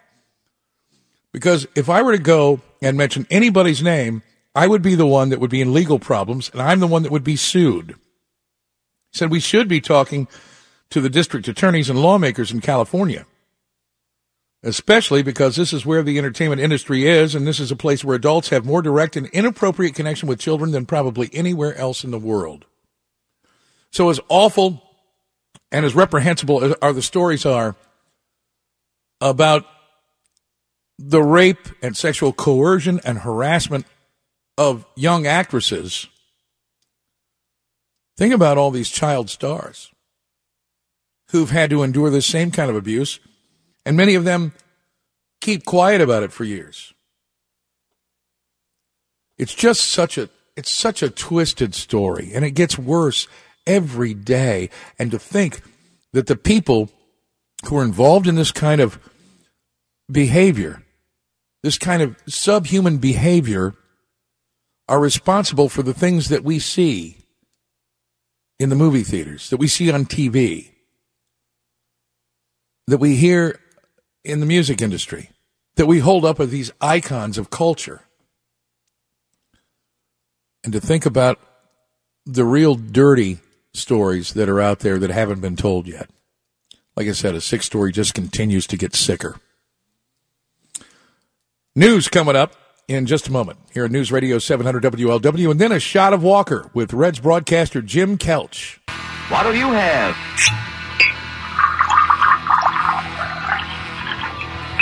Here's another shot of Walker. Time to belly up for another shot of Walker. You're on News Radio 700 WLW. If you're listening to this right now, it means that it's raining somewhere, or possibly myself or my guest or both of us are dead. Let's hope that's not the case. Let's pray for rain instead.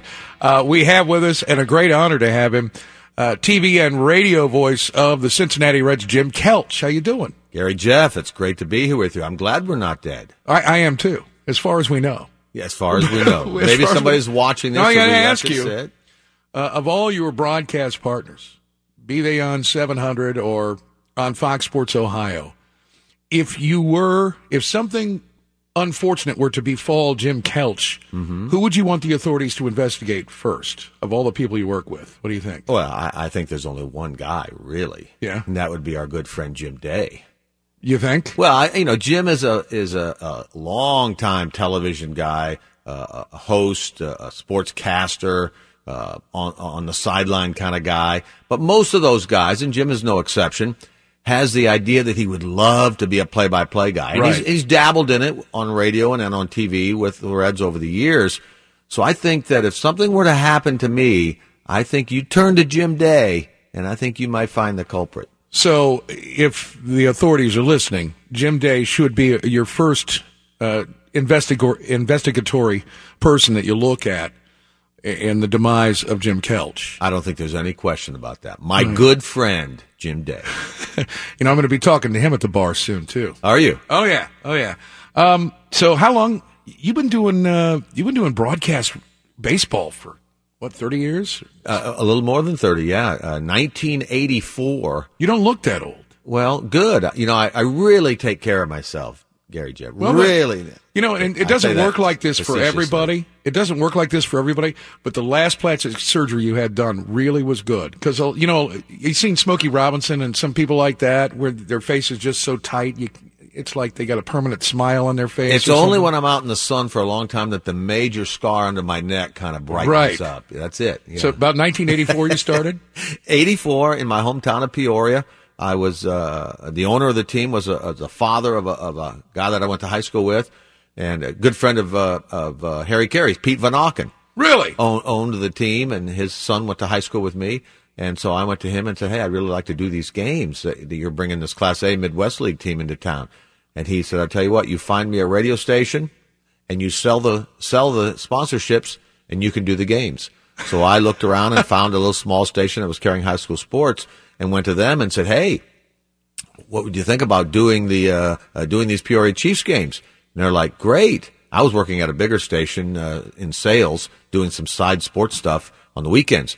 And they said, but the thing is, you have to leave your comfortable, cushy job and come over here at the small little station and sell it, and then we'll let you do the games. So I thought about it, and I said, yeah, okay, I'll do that. So I went to the boss of the big station where I was working and said, I'm going to leave and go to this small little station over here to do these baseball games. And he thought you were nuts. Jim, you're making the biggest mistake of your life.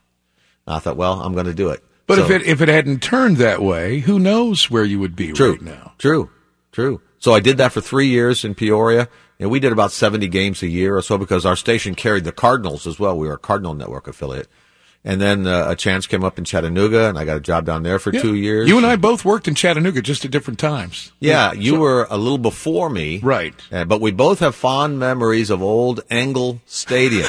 Engel Stadium. What a dump that place was. Yeah, when I first got there, I walked up the ramp, and I said, this is beautiful. I was down there to interview. My wife said, this is a dump. And as I look back at it now, it was a dump. But for me, it was like baseball heaven, a chance at a full-time baseball job. So I loved it. Sure. And it was a park that had all that rich history. I mean, the Lookouts had been in Chattanooga forever. Forever. Still are, I guess. And, we were there for 2 years, and at the end of that 2 years, they were going to renovate the place. So we were taking sledgehammers and pounding on the walls and helping knocking it down. But we won a Southern League championship my second year there in 1988. And probably in retrospect, I don't know that I've had as much fun anywhere as that second year in Chattanooga when we were so good and we won the first half title and then got into the playoffs. And yeah, it was a lot of fun. Talking to Jim Kelch and a shot of Walker. From there, you went on to Louisville, obviously, and were with the Bats for how long before you finally made the move up? 21 years, I was in Peoria for 3. I went to Chattanooga for 2, and I was, probably 30 or so. 30, 29, 30. And I thought, I'll be here for a couple of years, get a big league job, and everything's going to roll from there. But it turned out to be a little bit harder to I don't want to say get out of Louisville, because we loved Louisville. That's where we raised our kids. But, you know, when you're moving up the ladder and you have this idea of where you want to be and what you want to do, you don't want to wait around very long. But, well, it's kind of, you know, that's a great analogy, is like a lot of the players that you probably – did play-by-play when they were playing with the bats there. I mean, their ambition is to get to the big league, to get to the show. And many of them, a lot of them never make it. When I was living in Nashville, I got to see a lot of Sounds game, and I got to see a lot of up-and-coming players who would eventually play in the major leagues. But then there were guys like Steve Bye-Bye Balboni and stuff who never really got out of the minors. I was talking with Dave Armbruster about spring training, and I asked him about one of the biggest surprises in all the years he'd been going to spring training. He said, I don't know if it's a surprise or not, but really, Mike Leake, because Mike Leake graduated from college and went right, never played a game in the minor leagues, which is, that hardly ever happens. Yeah, 2010, my first year with the Reds out of spring training, it was Leake or Travis Wood were going to make that team at the end of the year, at the end of spring training. And which way were they going to go? And we were all sitting around the complex waiting for them to make the announcement. And they decided to go with Leake as the number 5 starter, and Wood got sent down to the minor leagues. But, Jim, you know very well, though, what I'm talking about. There are players that are mired in the minors for years, kind of like you were in the broadcast booth waiting for your time with the Reds. What's it like when it finally happens? Well, it was great. I mean, when I first got to Louisville, they had hired Joe Buck as my number 2 man. Jack Buck, of course, is still in his prime at that time as the announcer for the Cardinals. And so I got hired, and the general manager of the Louisville team said, hey, we've hired you a partner. You may have heard of his dad. His dad is Jack Buck. Well, Jack Buck was my broadcast idol, my hero. And I'm like, whoa. He says his son Joe is a 19-year-old going to be a freshman at Indiana, wants to get into broadcasting. Jack called me and asked if we had a spot for him. And the GM said, how could I say no? So they hired, and Joe and I worked together for 2 years in Louisville, our first 2 years there, 89 and 90. He was a great guy, still is, although I'm not as in touch with him now as I used to be. And then he moved on to the Cardinals, and, of course, he's moved on to a lot of bigger things since then. Oh, yeah. But he helped me in the mid-'90s when Jack was doing Monday Night Football on radio. He'd go over and work with Hank Stram. Right. And they needed somebody to fill in. By that time, Joe had moved to the TV side of the Cardinals broadcast. And so he pushed the Cardinals to hire me to do fill-in on Sunday and Monday while Jack was away doing football. So my situation was I would leave on Saturday, go to wherever the Cardinals were playing. This was in mid-August to the end of the season. Do the game on Sunday, do the game on Monday, and then wait on Tuesday to leave until Jack arrived in the city where the Cardinals were. And it only happened once that he didn't arrive on time because I couldn't leave. If he didn't get there, then all of a sudden they would be short. So you got 1 three-banger with the Cardinals there. Yeah. So I would wait around, you know, and I did that for a couple of years. And I thought it was great. And so my first taste of the big leagues was doing a game in Miami for the Cardinals, and they did a post-game Star of the Game show at the time, much like Joe Nuxhall used to do. Sure. And so I went down to the field to try to get a player, and I had a hard time getting a player. I finally grabbed a guy, came over, looked up to the booth with Mike Shannon, who I was working with. Yeah. And Shannon was supposed to give me the north-south sign with his hand. Okay, you're on. Well, I'm waiting, and he never gave me the signal. Finally, he gave me the cutthroat signal. And I'm like, I don't know what's happened here. So I told the player, okay, you go on. I go upstairs, and he says, where were you? And I'm like, well, I was getting a player. He goes, hey, man, we only have like 2 or 3 minutes. You got to get the guy and get over there. But he said, don't worry, I covered it. So he wasn't overly mad. It was a lesson learned, though. You got to get the guy quick and get over there because, you know, we did it live. Sure. Now you could do it on tape, but. So that was a lesson learned. But that's weird. All the parallels here because. I lived in suburban Chicago when I was a kid. We lived outside of St. Louis, and I went to Cardinals games. We both worked in Chattanooga. I've never had a wife who worked, unfortunately. But there are so many parallels, Jim Kelch, between you and me. Isn't that funny? Yeah. It really is.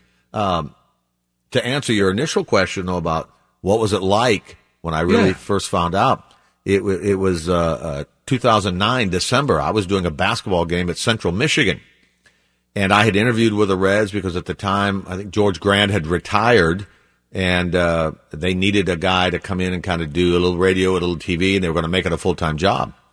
So I had interviewed, I was waiting around, and I got a call from Phil Castellini.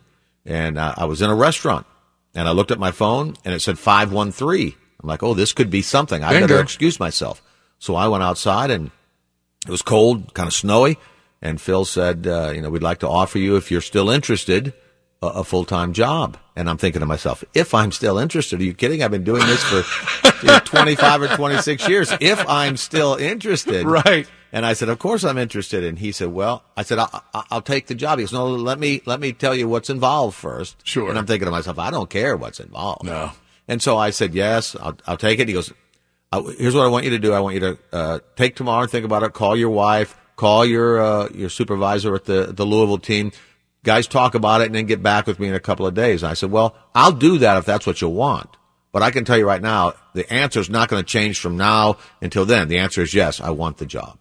So I had to do this game in Michigan, and I didn't care about that game. First rule is never be too anxious, Jim.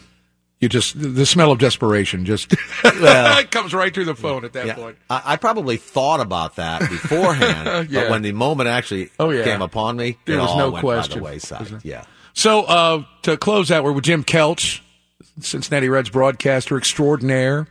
How would you rank Jim Kelch in the long list of great radio voices and TV faces of the Cincinnati? And we've got Wade Hoyt, we've got Al Michaels, but I really don't care about Al Michaels because he didn't care about us. Well, he was only here 2 or 3 years, and he doesn't care about us. Yeah, there's Joe Nuxall, the old left-hander, the lovable left-hander.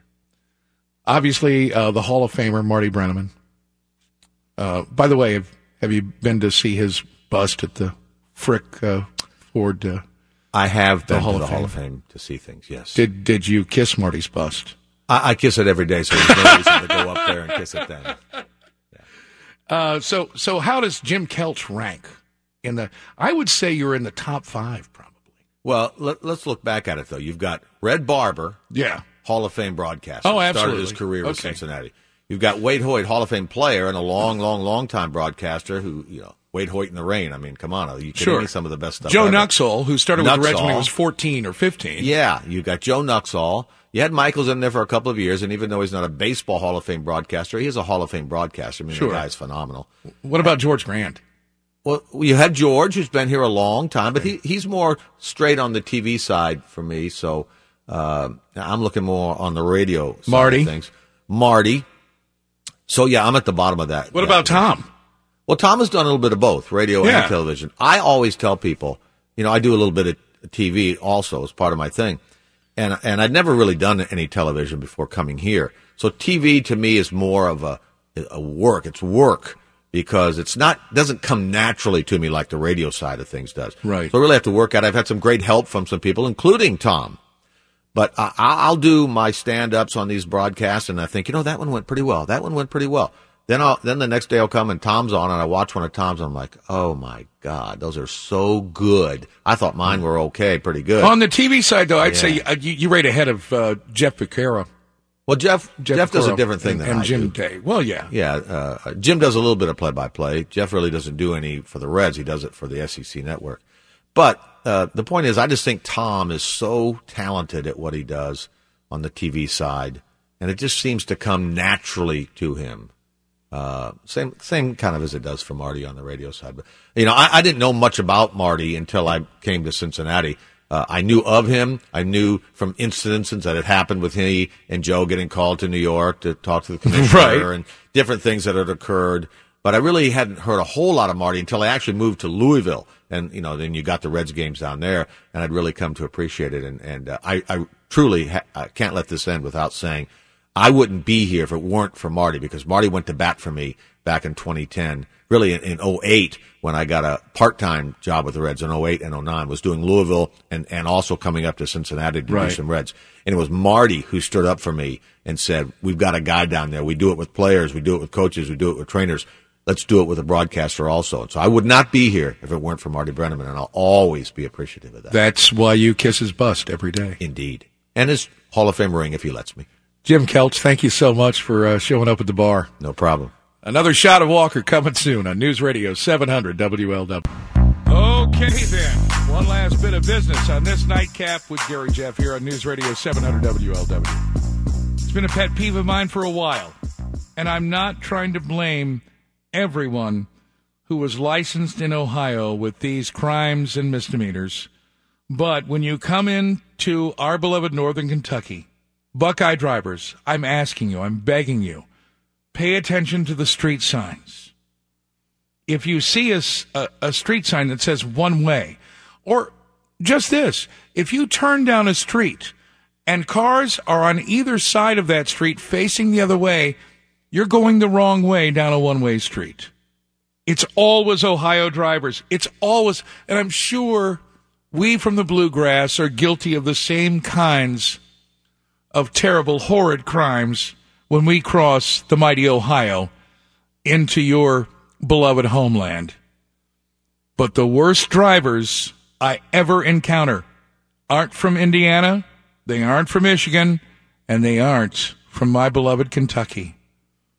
They always tend to be from Ohio. And I know it can be confusing. There's a lot of one-way streets, for example, in Newport, where I spend most of my time as a bartender, as a consumer. I cross a river only to get paid. And I try to observe all of the traffic laws in Ohio when I do. But use your turn signal. And not right when you get to the stop sign or the stop light, so you can indicate where you're going, so those of us behind you know how to react and keep us all safe on the roads.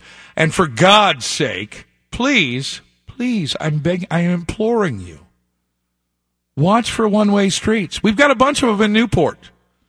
I mean, Monmouth Street, one-way street. And now they've got the construction halfway done there by the levee coming off the Taylor Southgate Bridge, where you don't have one block of Mama Street going two ways.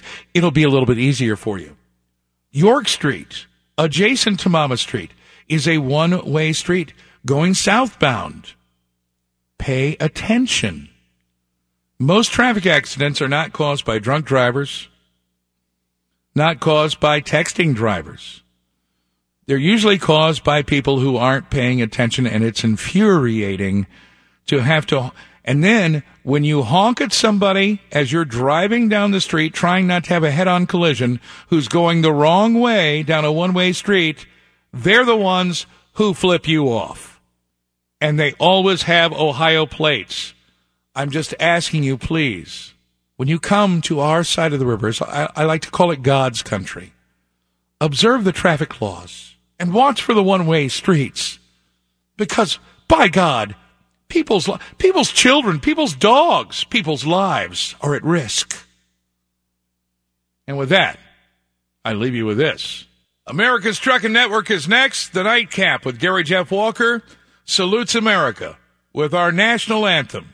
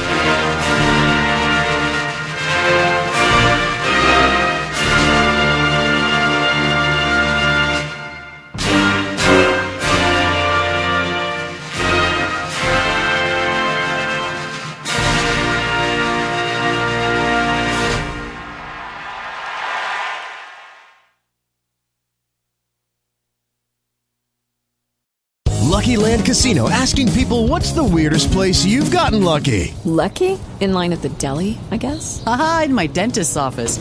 More than once, actually. Do I have to say? Yes, you do. In the car before my kids' PTA meeting. Really? Yes. Excuse me, what's the weirdest place you've gotten lucky? I never win and tell. Well, there you have it. You can get lucky anywhere, playing at LuckyLandSlots.com. Play for free right now. Are you feeling lucky? No purchase necessary. Void where prohibited by law. 18+. Terms and conditions apply. See website for details.